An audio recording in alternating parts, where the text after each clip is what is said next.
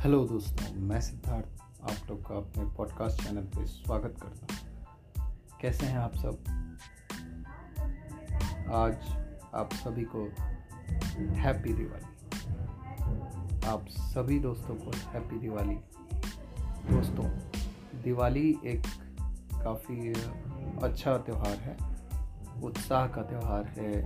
इसमें हमें प्रकाश और सभी चीज़ों का ध्यान रखते हैं, पूरी फैमिली का ध्यान रखते हैं।